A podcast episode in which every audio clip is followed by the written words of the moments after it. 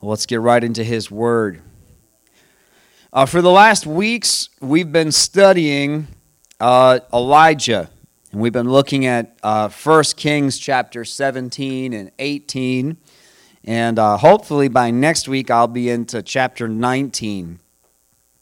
But just, uh, I just want to say this before we get started that we live in the unseen. We live in the Spirit. We are human beings, but we have the Spirit of God just as we prayed right now. Amen. We have the Holy Spirit within us. We are not our own. We are one with God. He is inside of us, and actually, the Holy Spirit is not just in us on the earth, but the Bible tells me, and I believe His word, which is outside of time, I am seated in Christ in heaven. The Holy Spirit is in me on the earth, and I am in Christ, seated at the right hand of God. That's what my word says. Both things at once. Amen. So we are living really in the unseen. I want you to, to get this today. If you don't get anything else, get this. There's more happening in the unseen than we realize. God spoke into what looked like nothingness. Do you remember when God spoke? Into the earth. Who knows Genesis? God spoke into nothingness. Science says that you cannot create matter without matter, right? Who knows that? You can't create nothing from nothing. And yet, that's exactly what God did. Amen. And if God can create everything we see from nothingness, what can't He do? Is there any limit to his power, his abilities? There is no limit because my Bible says that he looked at nothingness and he commanded it to be, and it obeyed his voice and became everything we see, everything we know. Amen. And we are a part of that, aren't we? Out of that earth that he spoke into existence, the Bible says that he took the clay and he formed it into man, and he did something special with humanity that he didn't do with the animals. Now, science tries to say that we are very similar to the ape, but that's about it. We are similar. They really can't connect any more dots than that except without stretching it. There might be a similarity, but God did something special with humankind and that is that he breathed his spirit into us. Amen. God did not breathe, they had oxygen, but God did not put his spirit in the animal. At least my Bible does not tell me that. And I believe that because it pointed out that the animals were made and that we were made, but that he breathed his spirit into us, creates a distinction and differentiation between the two.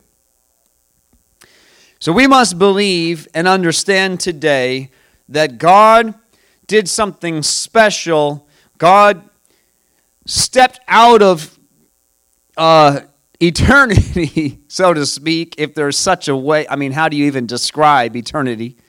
Who can who in here is able to imagine forever? Because what your mind does is it calculates millions and billions and trillions. Because your mind cannot in the state it's in now, even understand no beginning and no end. It doesn't make sense. And God uh, stepped out of that place for a moment and he spoke everything we know and see. Now, sin came into the world, as we know, and it broke apart that connection that we had with God. And what Jesus did really uh, was so much greater than just giving you a ticket to heaven. Although that's incredible, it's amazing. We, we can't, we have songs that say, you know, we can't even understand it. We could never say thank you enough. We just, we can't even understand what Christ did and his blood that was shed for us, that yes, does give us heaven, gives us eternity. But he did so much more than just giving us heaven when we die. The Bible really tells us very clearly that Jesus, and I just prayed it even here just before we started, that Jesus restored, he's called the first Adam, I mean, Adam is called the first Adam, Jesus is called the second Adam because what Jesus did was he brought a restoration to what was lost in the garden. And that is that the Spirit of God is within us again. Do you realize that? And you know, the enemy is fighting to try to keep the Spirit of God out of your life. If he cannot get you to believe in Christ, if he can't stop you from believing, then what he wants to do is remove the life from you. That doesn't mean the devil is stopping you from going to heaven. Do you understand me?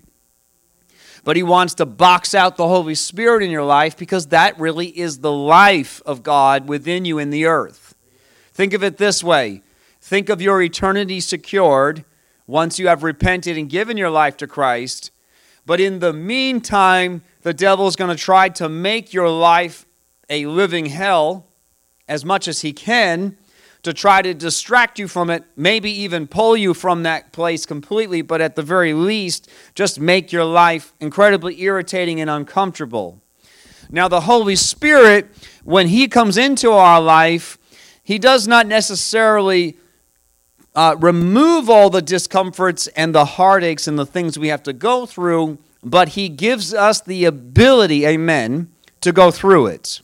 That's really what happens is the Holy Spirit, right, gives us the word of encouragement. Right? We're going through something or we have an encounter and who's experienced this? Suddenly a, a scripture comes to your mind. Suddenly you're encouraged. Suddenly you're filled with faith, right? Because the Holy Spirit is directing you through life and, and into eternity.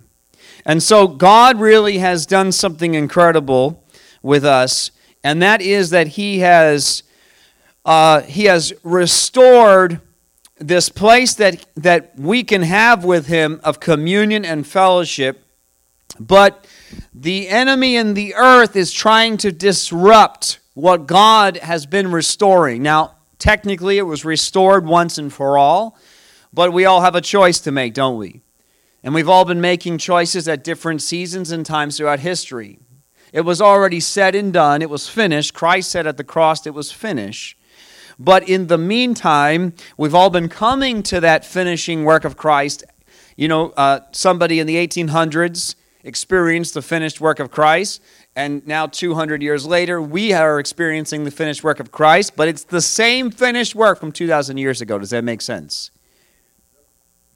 So, because of that, what the enemy will try to do in the earth is uh, just bring a confusion and bring a corruption and just keep us as much as he can from fully turning and experiencing that, that life that we can have that was given to us and restored to us in Christ.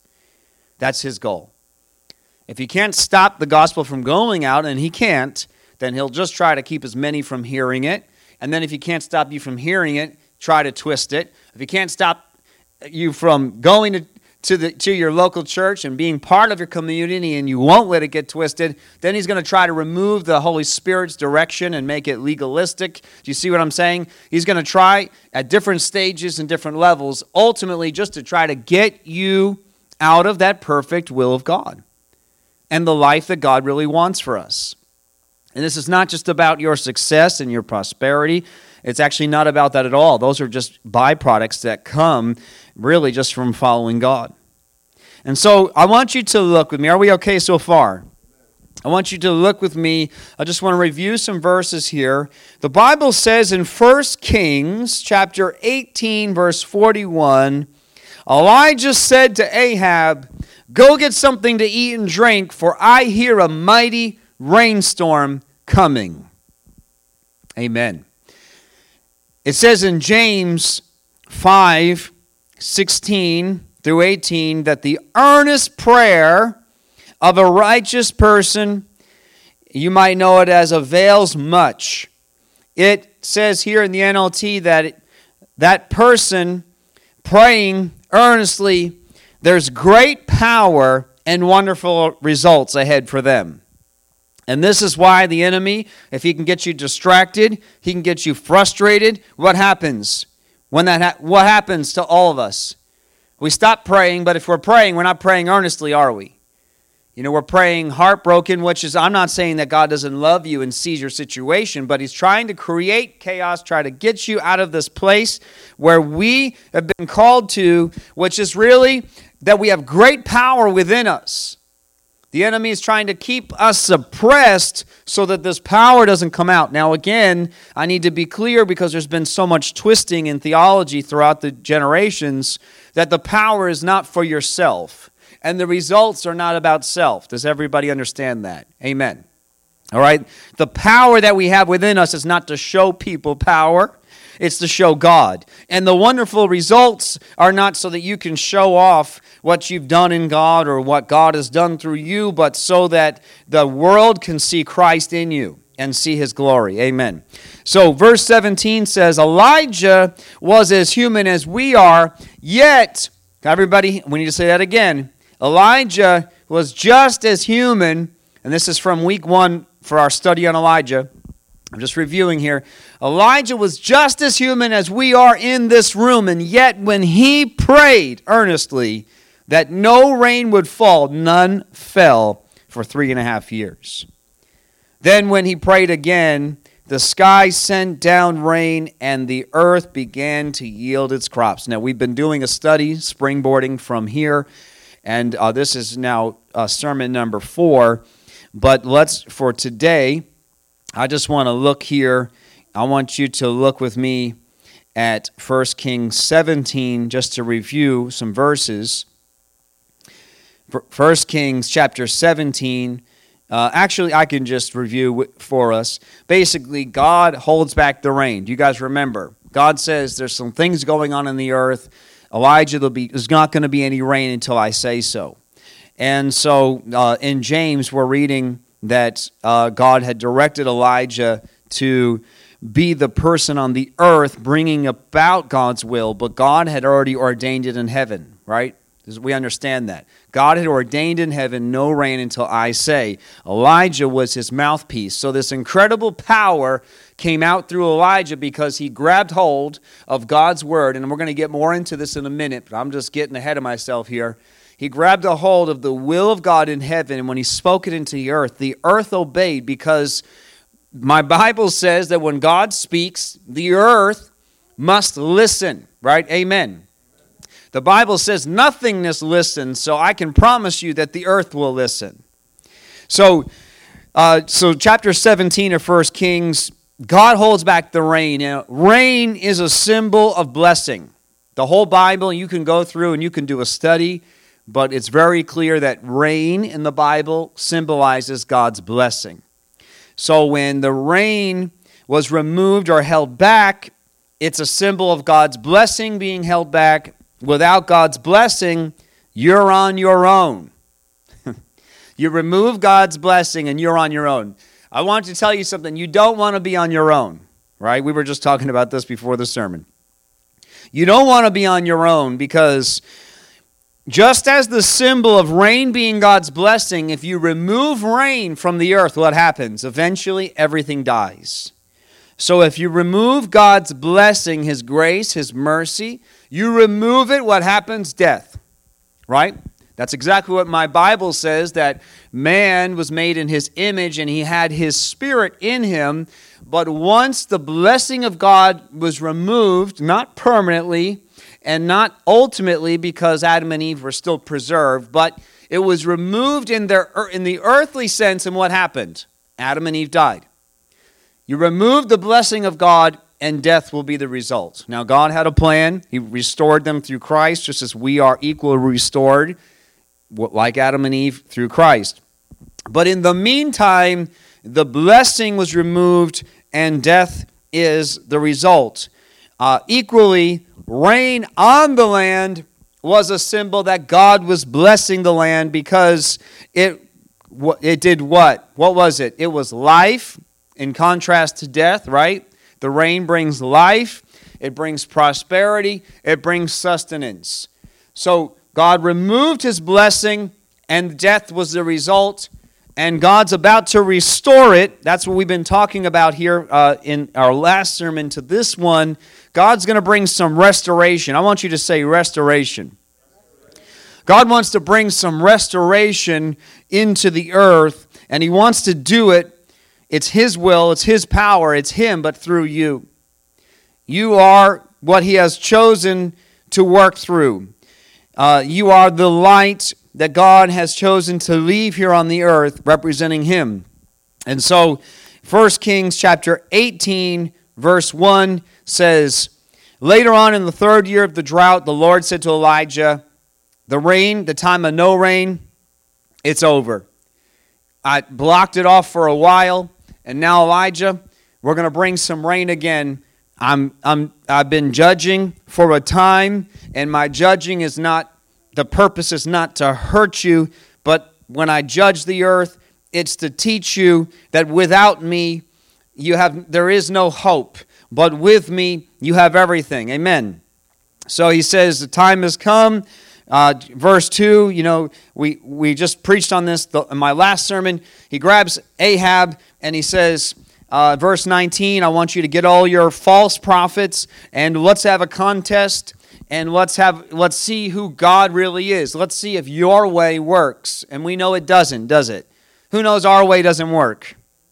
Who knows if we worship our idols, that for a time we can have a false sense of peace, we can have a false joy, even a false happiness, but after a while our idols are they're not able, right? You know, see what happens is God says not going to rain. Everybody goes, that's fine. We still got streams. And what we read in, in, in the last weeks, what's in 1 Kings 17, after a while the streams dry up. They go, that's okay, we got springs. We don't need God.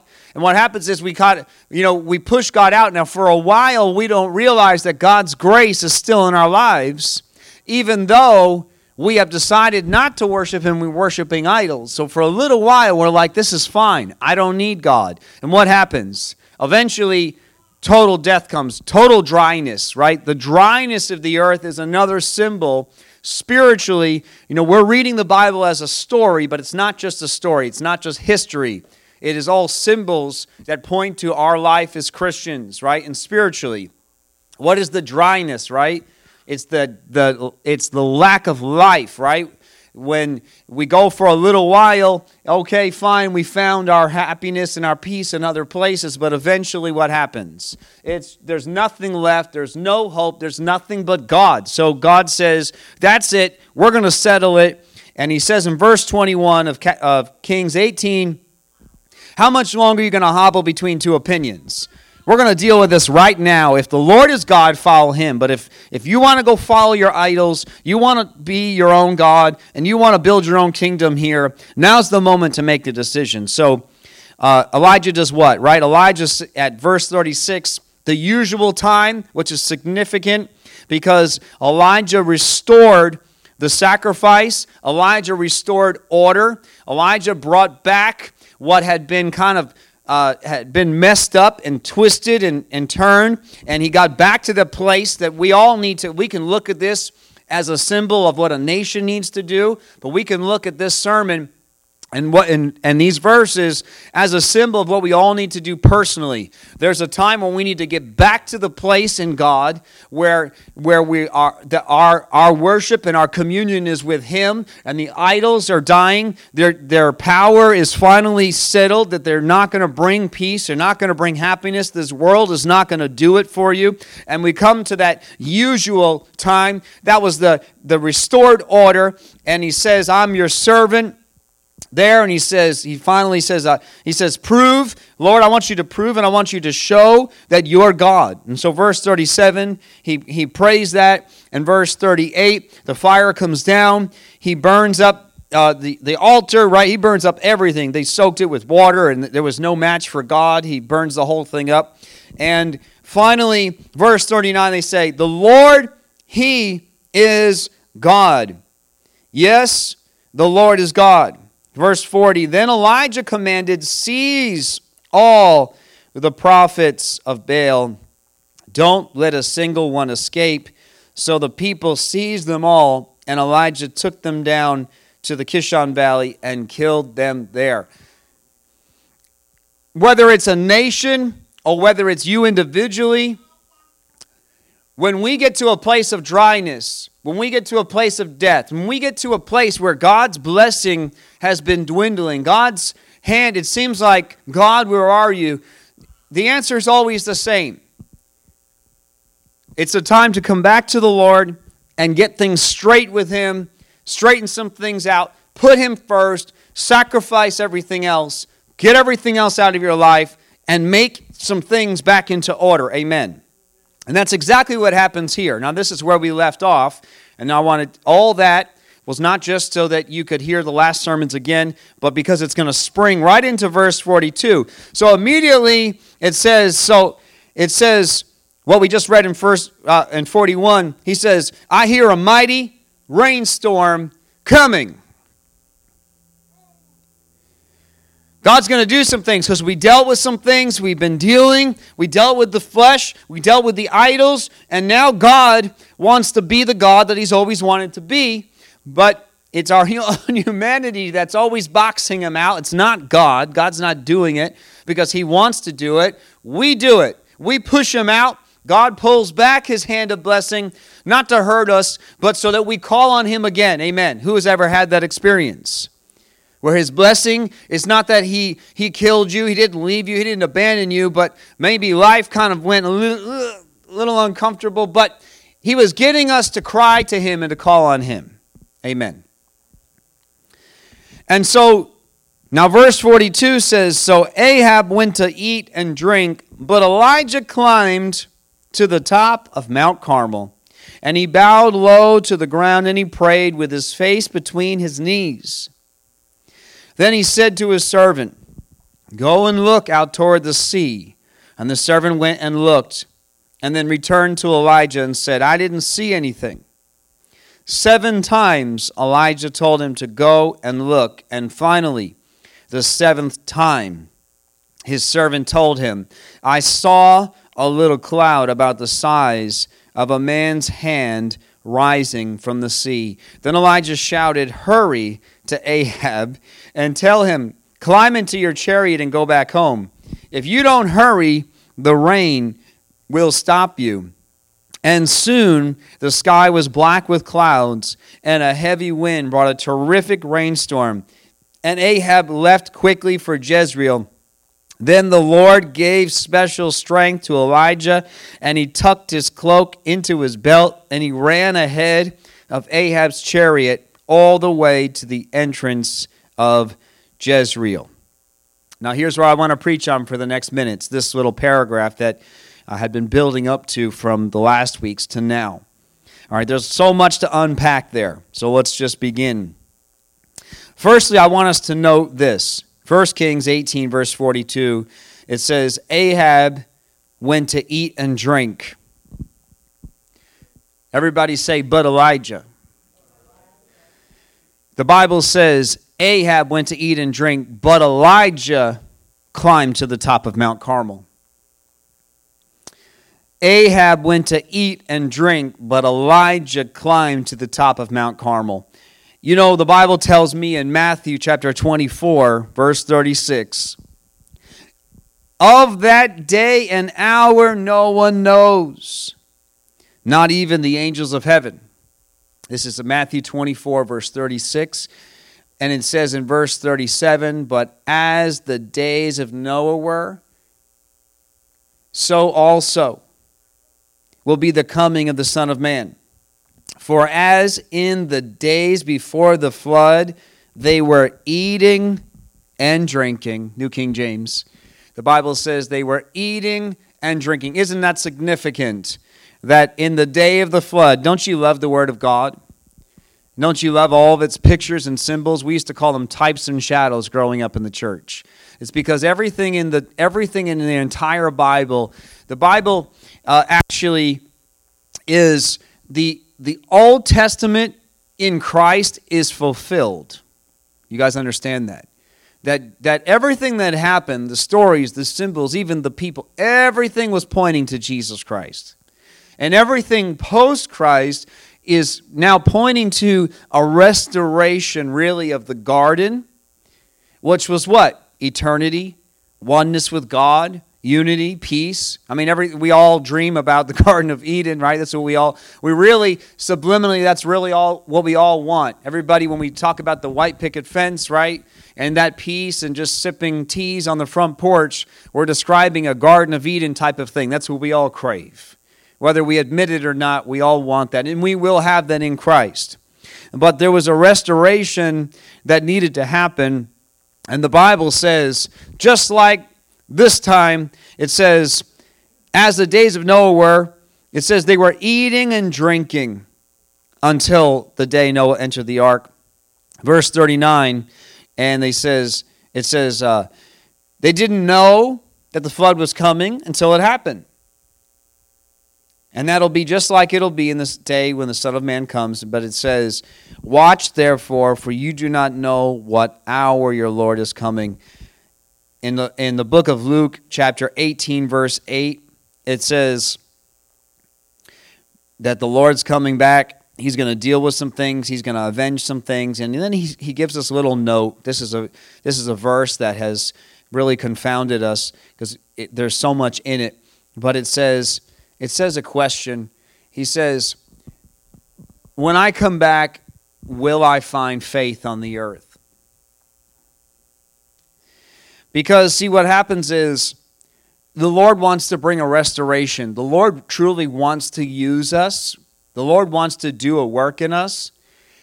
But the real question is when the Lord begins, when the Lord is doing things in the earth, right? Even a time like we're in, 2020 into 2021, the temptation, you know, Elijah told Ahab, go eat and drink. So it's not like, you know, in one respect he told him, but you can see the difference. Ahab just went, ate, and drank. And what does Elijah do?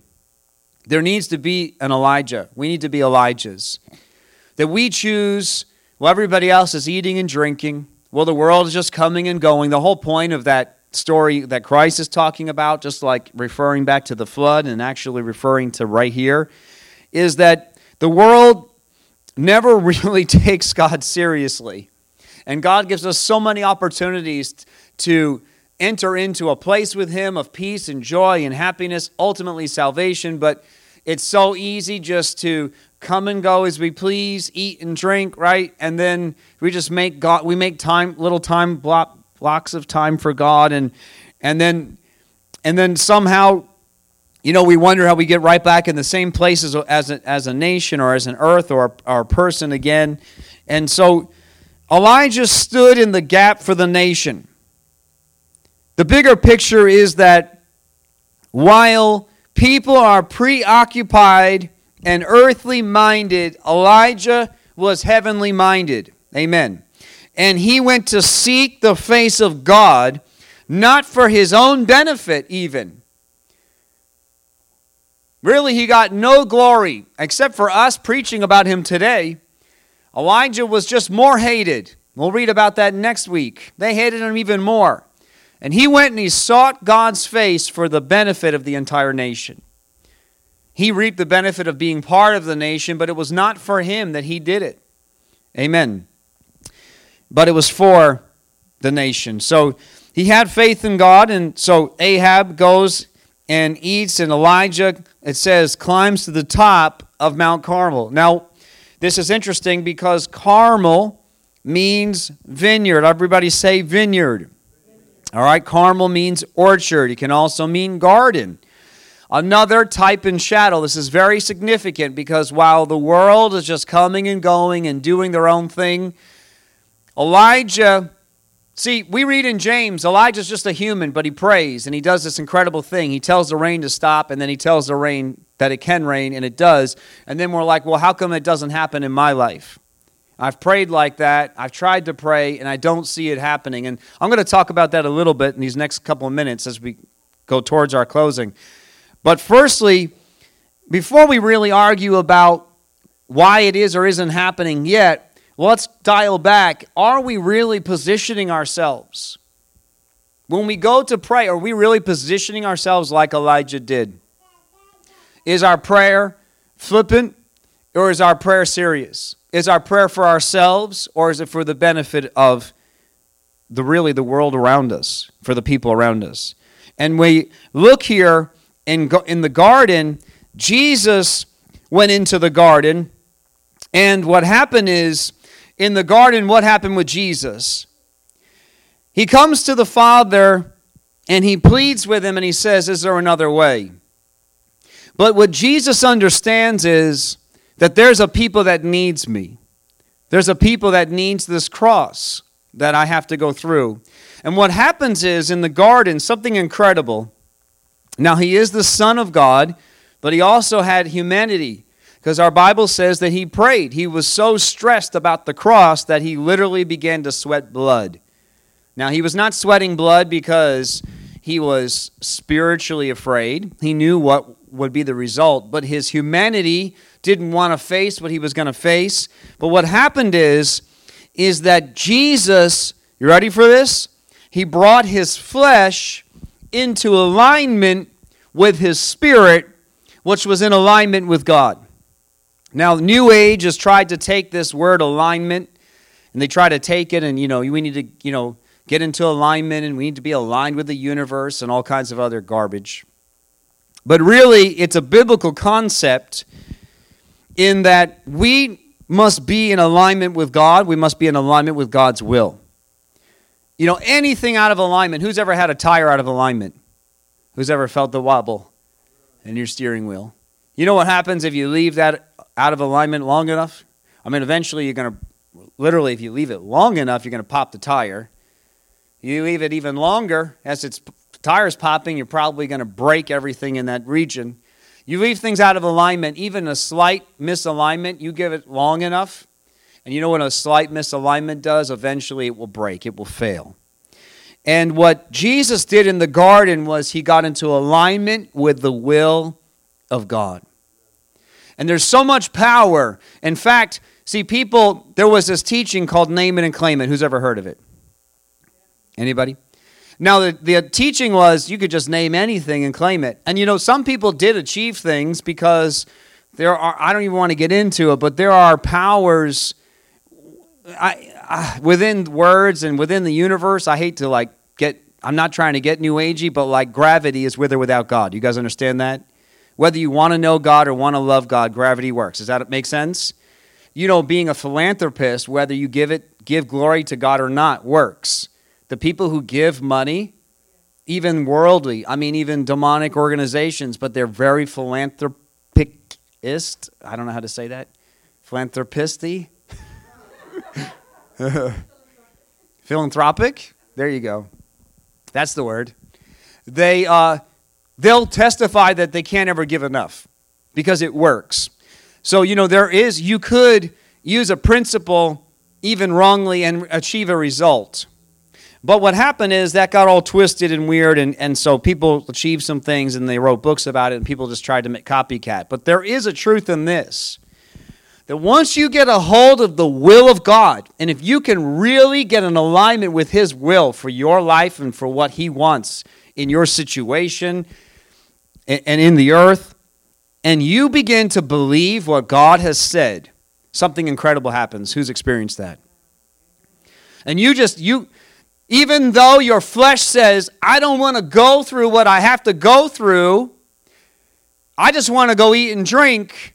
But now I'm back up on the mountain. You realize he went, the Bible says he went down the mountain to deal with the false prophets, and then he climbed back up. I did some research. This is one of the steepest cliffs around in Israel. It's like 1,700 something feet, you know, straight up. Who's ever been up Mount Beacon? Anybody? It's like a 600 foot climb, and it's a pretty treacherous one. That'll, that'll take the wind out of you if you go up the straight way. This thing was like 1,700 feet. He went down to the valley, dealt with the Baals. He dealt with the spirit of Baal up top, but he dealt with the, the uh, false prophets down in the valley. Now he's back up top, seeking the face of God. And so we have to bring our flesh into alignment with the spirit. Sometimes people are like, well, I'm not seeing the results and it's because they are still trying to, they're thinking about it in their flesh, they're reacting in their flesh, they're praying, but they haven't brought their will into alignment with God, which is truly just absent. Jesus had to be absent from his will. He didn't want to face the cross in his flesh, but he says, Thy will be done. Amen. And so, if we connect and believe and walk out and pray out the will of God, there will be a miracle at the end of our journey. Who believes that? I believe it. Amen. So, Elijah brought the things that were inhibiting the blessings of God, he brought them down. Everybody say, He brought down the things, right, that were inhibiting God's blessings on the nation of Israel. And the people were suffering because of it. So we have to deal with the things that are inhibiting the blessings. And then once we deal with them, everybody say, the journey ain't over. Right?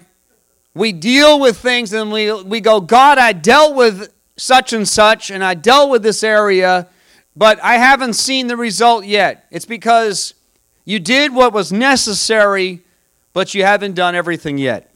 And it's this it's time then, once you deal with things, even this nation, we're praying and believing for this nation to be restored back.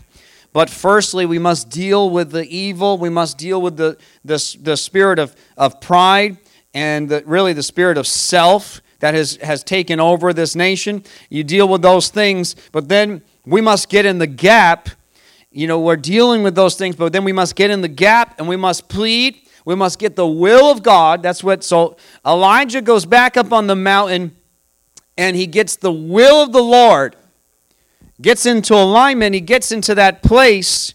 He goes into the place where God is. Where was God? The Bible says that he set up an altar. See, there was an altar up in Mount Carmel. He restored an old altar. He got to the place where the sacrifice, who's the sacrifice? That's Christ. Right? Old Testament, this is pre Christ, but we can look at the picture and apply it to our future right here. That what we need to do is get into that alignment with the sacrifice of Christ. What's the Bible tell us? The Bible says to join with Christ on the cross in his suffering, and what happens? We will reap, depending on your translation, but just go with me from that we will reap the benefits of his glory. If we will join with Christ in the cross, we will have his glory. So there is a place that we must get to where will is, is our will is gone. It's God's will, it's his way. And we get to that place, we must get into that, we must go up into the presence of God. We must get before Him. And the Bible says in Ephesians 3, verse 12, that because of Christ, and our faith in Him, we can come boldly and confidently into God's presence. See, because the sacrifice had been restored, and because of the sacrifice, now the will of God could come into the earth, but we're not finished yet. Everybody say we're not finished yet. There's some things that need to get put into place. And there's some things we need to deal with the things that are inhibiting God. Then we need to get to that place where we go into the presence of God and then we begin to get a hold of His will. In Hebrews 10, you can read that on your own time too, but tells us very, very, very clearly we can boldly enter. Let us go right in that we have a place in His presence. So he gets to this place, this proper position of prayer. Everybody say, proper position of prayer. 10 times fast. So he gets into the place of humility and he gets into that place where the Bible says he gets on his knees and he puts his head between his knees. He gets low before the Lord because it's not about Elijah. This is not about him. This is not about his plan. You know, we want God's best in our lives, then seek God for the best for your community. You know, the Bible says in Jeremiah, it says, if you want peace, seek the peace of the city. Amen. So we must right now, we're looking for God's will. God, what's your will in my life? It's really simple.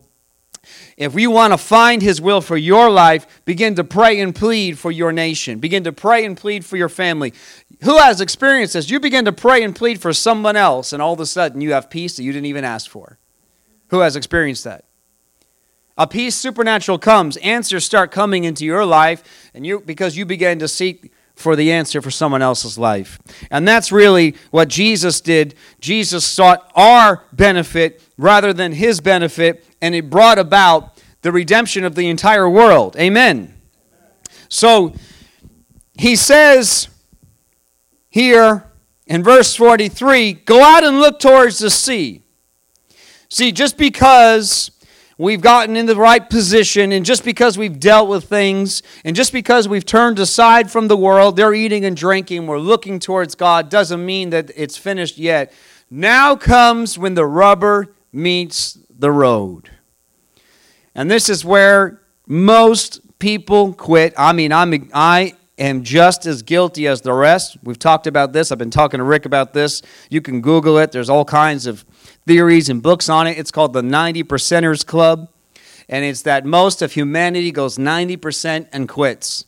We only want, we go so far, we feel like we've given it our all. We hit that 90% mark, and then you're so fried, you're so frustrated, you give up. And the funny thing is, you're only 10% away. You've already done the 90, but we're only 10% away from achieving what God has actually put in our lives or asked us to believe for. And the devil does that. You can, I can go through so many of the Old Testament stories and show you the 90% and how they really had to push through that final 10 to see their victory. And this is where we are with God. I believe that maybe some of you are in that in your own personal life or something you're believing for, even this nation. This is the moment where we must continue. Everybody say, continue to seek God and to pray and to believe Him. See, because I believe we already have the will of God. We already know what His will is. I know God's will because I've read His Word. I already have His will. Who has God's will because of His Word? Amen. You want to know God's will? Get in your word. And he'll make it very clear. And everybody goes, Well, his I don't God doesn't have a verse about my situation. Who's been shocked? Who has been shocked before? You're reading your Bible that is 6,000 and 4,000 and 2,000 years old, right? Depending on the section. And somehow something bypasses time to a very specific answer here in 2021. Isn't that incredible? So he does have a verse for your situation. And what happens is, at that moment, we need to silence everything else, all the other voices, and we need to close our eyes to this world. And now we just believe God's word. We believe his word and we cleave to that and we say, I'm not giving up until I see what I know I believe. Amen. And that's exactly what happens here. It says, He said, I didn't see anything? Who's been guilty of praying and saying, I didn't see anything? Who has prayed and then you're like, well, I didn't see the result? The Bible says seven times Elijah told him to go and look. Now, this doesn't mean seven times within the hour. well, I tried it seven times. This is not a religious experience that Elijah's having here. In fact, I don't, we don't have time people have studied this out. You know, there's different theories of where he had to go and see the sea from Mount Carmel. I've heard, I've heard all kinds of different teachings on it, but the point is that this was not a quick experience. That in order to see the sea where he told him to go and look, it was quite a journey for the servant. Everybody says that, you know, Elijah's the one praying, the servant had to do all the work. I've heard that too. Easy for you. You just pray. I'm the one running back and forth seven times. Imagine the hike. Seven hikes up Mount Beacon. seven times. But the point was, every single time he said, I'm, I prayed and I'm not seeing the result. In fact, you know what's interesting is that there's a middleman because Elijah's the one praying and someone else is saying, I just don't see it happening in your life. I'm just not seeing it for you. I want to believe. I mean, I'm going because I want to believe, but I just don't see it happening. And you know, the Bible says Elijah didn't give up. Elijah had got, already, he had gone through all this. He had been faithful to the Lord, and the Lord's been leading him, and he led him and he fed him at a stream with the with the stream and with the raven, and then he fed him in the widow's home, and then he took him and he dealt with all these things. And Elijah's like, I've gone 90%. I'm not giving up now. I, God told me to speak it out into the earth that it wasn't going to rain, and it didn't. Why would I doubt God now? Just because you don't see it yet doesn't mean that God's not about to do what He's promised. He said it wasn't going to rain. I spoke that into the earth, and it didn't rain. Now, the Lord told me, deal with these things and then he goes to pray so that the rain can come back, and it's not happening. What do we do? We quit, right? Well, we tried. Well, it's not me, it's God. We tried. And the Bible says, finally, everybody say finally, the seventh time. You know what seven means, right? Perfection. It's the time when the Lord said, now's the moment. You know, until God says this is the moment, you realize God was in this whole story. Do you realize that God dictated when it wasn't going to rain? We're just middlemen. We're just going through this situation. We're kind of like, you know, the pilots today are flying the plane, and, and we had, you know, this, this incredible story, right? He's landing on the Hudson River, bypassed all the computers, and it's incredible. So I'm not saying that men don't fly planes still, but in general, computers are flying planes. That's the whole point of that miracle, landing on the Hudson because the computers were telling him you're not going to make it, and he bypassed the computers. But in general, what happens, right? The pilot's got his hands on the wheel, but we're an autopilot nowadays. They got the whole thing mapped out, and this plane's here, and that plane's here, and here's your trajectory and wind and all that, and the plane's figuring all that out on its own.